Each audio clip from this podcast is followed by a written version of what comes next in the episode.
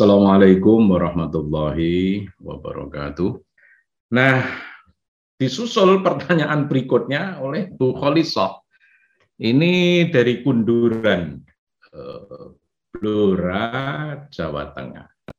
Eh, ini pertanyaan ini juga masuk dalam itu tadi pendidikan toleransi kepada anak eh, apa peserta didik bagaimana. Pertanyaan bagus seperti ini Hal yang terpenting, apa yang perlu ditanamkan pada peserta didik secara sederhana. Nah, ini dia. Agar mereka kelak memahami apa yang harus mereka lakukan menghadapi dinamika keagamaan yang mereka temui di masyarakat. Kota kuncinya adalah memahami realitas. Bahwa realitas itu tidak tunggal, realitas itu selalu jamak, realitas itu selalu oh, ada ada kepelbagian di situ dan itu adalah sunatullah. Maka yang diperlukan adalah selain memahami hal-hal secara sosiologis seperti itu, tetapi juga memahami nilai-nilai apa yang harus kita pegang dan menjadi eh, pengarah di dalam kehidupan sehari-hari. Nah, untuk itu peserta didik akan menghadapi kehidupan real memang kehidupan nyata, bukan sekedar di atas kertas dan bukan di atas eh, apa ya eh, undang-undang begitu. Karena keanekaragaman dan apa kepelbagian adalah real, ya. real nyata tidak dapat ditutup-tutupi, tidak dapat dimanipulasi. Eh, kita juga tidak bisa pura-pura tidak tahu begitu ya.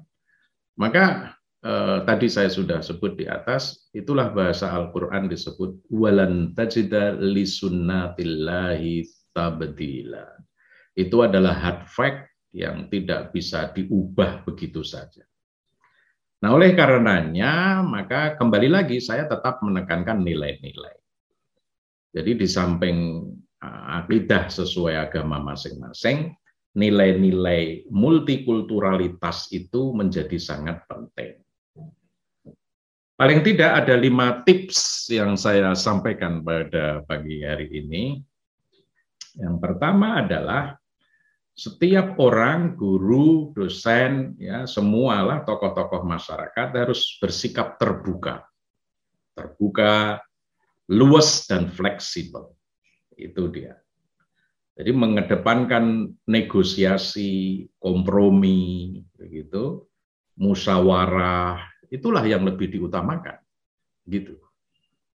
Yang kedua, sudah barang tentu hindarilah eh, sejauh mungkin berpikir dan berwawasan yang sempit. Gitu. Jangan rigid, jangan kaku di dalam berhubungan secara sosial. Tidak boleh. Al-Quran dalam Ali Imran eh, ayat 159 menyebut, menyebut walau kunta faddan ghalidhal qalb lam faddu min haulik. Jika Anda memang keras kepala, berhati kasar, berpikir sempit, tertutup lagi, tidak mampu bernegosiasi, sulit berkompromi, apalagi kalau sampai sumbu pendek, gitu, pastilah masyarakat sekitar akan menjauhi Anda. Itu. Jadi ayat-ayat sosial di dalam Al-Qur'an itu juga begitu tegas ya di dalam membahas seperti ini. Maka yang ketiga, sikap kita di dalam menghadapi kepelbagian itu adalah melindungi, mengayomi, gitulah kira-kira, bersahabat, Aha, gitu, ramah terhadap perbedaan, memberi perlindungan dan pengayoman.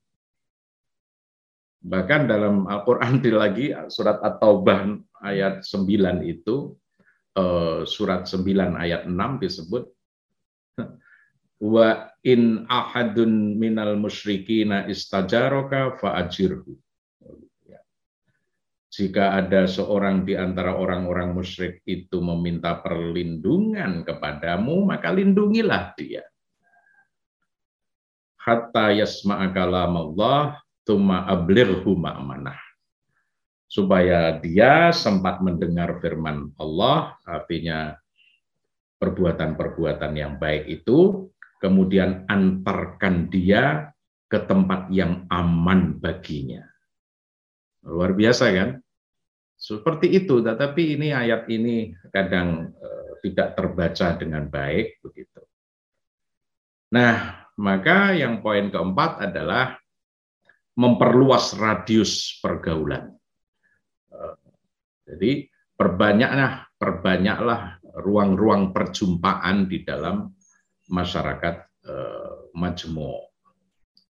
Artinya ya tidak baguslah kalau atau kurang ideal lah begitu kalau hanya kalau orang Muhammadiyah hanya bergaul dengan orang Muhammadiyah, orang Nahdlatul Ulama hanya bergaul dengan orang Nahdlatul Ulama, begitu ya. Kalau di internal umat Islam, begitu juga Al Irsyad, Nahdlatul Waton dan begitu selanjutnya.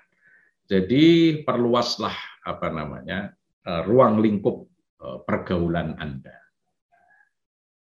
Dan eh, terakhir adalah hindari sikap menang sendiri. Seolah-olah apa namanya sikap dan perilakunya dia sajalah yang paling benar, yang lain salah. Nah itu juga harus dihindari. Nah itulah kira-kira lima poin itu tadi menjadi penting nilai-nilai itu tadi multikulturalitas itu. Demikian, eh, terima kasih.